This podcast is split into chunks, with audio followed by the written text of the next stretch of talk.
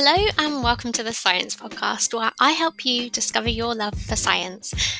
Today, I'm going to be asking the question multivitamins, do we really need them?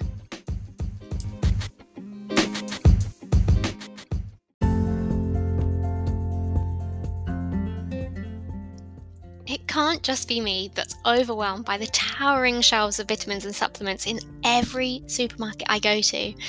Around 70% of us take some sort of vitamin each day, or try to at least. But how effective are they, and are they really worth the money? These are pretty good questions for anyone who wants to live a healthier life and avoid long term diseases like heart disease. But before you start buying every vitamin from A to zinc, you should remember that the best way to make sure you're getting the vitamins and minerals your body needs is directly from your food. There's just no way in my eyes that a multivitamin can take the place of eating a variety of healthy foods and food groups. And some experts even say it's time to give up multivitamins to make sure we stay healthy. But with that being said, multivitamins aren't completely cut and dry, and some people can benefit from them. So, what is a multivitamin? Most multivitamins are made from synthetic materials, but some could be made from food products. It's just cheaper and easier for big companies to use synthetic materials rather than natural food. There's no difference in the actual chemical structure between them either. They'll usually contain additives that help how the vitamins are used in the body or help in the manufacturing process. So sometimes the additives can be fillers to give the multivitamin a bit of bulk and otherwise, other times, they can just be disintegration agents, which basically help the pill to break up once you've swallowed it. So, what happens after you swallow a multivitamin? Well, after you swallow it, your body will treat it in the same way as any other food or drink. It will travel through your body and mostly it'll be absorbed in your small intestine, where it will get into your blood and ultimately end up where it's needed most in the body. But this varies quite a lot, and you can take each vitamin and mineral for a different function within your body. So anything that your body doesn't need right now, you'll just it out, which is why sometimes your wee can change colour after you take some multivitamins. So, despite all the research on vitamins and health, we've got a really we've only really got a handful of in-depth studies on true benefits of having multivitamins. There was a big health study done called the Physician's Health Study 2, and it's pretty much the best study that's been done so far. It was the first and only large scale randomized clinical trial to test the multivitamins you'll find on the shelf in places like Tesco's. A huge group of men, and by the way, I'm not entirely sure why it was just men, but they took either a multivitamin or a placebo pill for more than 10 years to study their effects.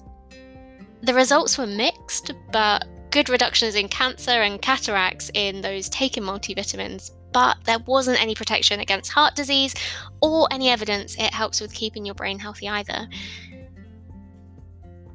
We do know that there are multivitamin advocates which point to the lack of any strong proof that taking multivitamins for many years is dangerous.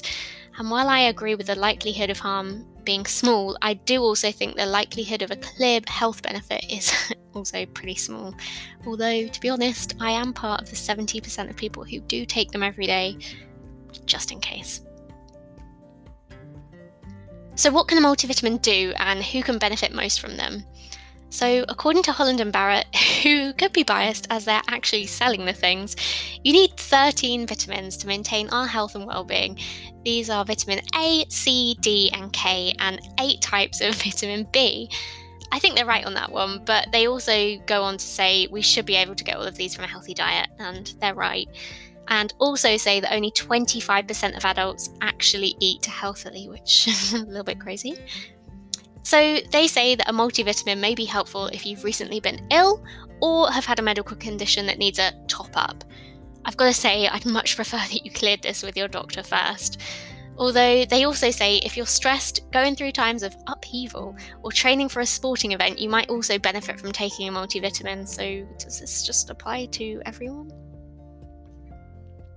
Can you take too many multivitamins? Because to be honest, multivitamins can seem pretty harmless, but it's actually 100% possible to overdose on them. The fat soluble vitamins like A, D, E, and K can all be stored in the body and can be toxic at high enough levels. Like I said before, you'll usually just wee out any water soluble vitamins like folic acid, vitamin C, and B12 if you have too many of them. But my advice is that if you forget you've already taken a multivitamin and accidentally take it a second time, you'll more than likely be fine, but just don't make a habit out of it. So, to sum up, do we really need them? To be honest, I've done some pretty extensive research into this, and I'm ultimately saying this so that you can make your own mind up about the subject. In general, I believe you should be able to get all of the vitamins and minerals you need from your diet unless your doctor has specifically told you otherwise. But the NHS does recommend some supplements if you're based in the UK.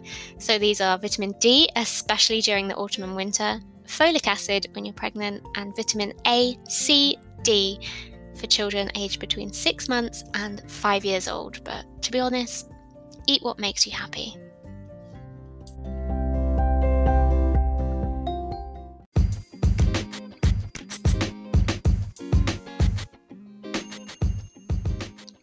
So now we know.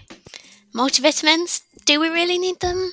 Mm, I'm still unsure. To be honest, I'm just going to eat healthily, but I may still take an odd multivitamin here and then if I do feel poorly, just in case.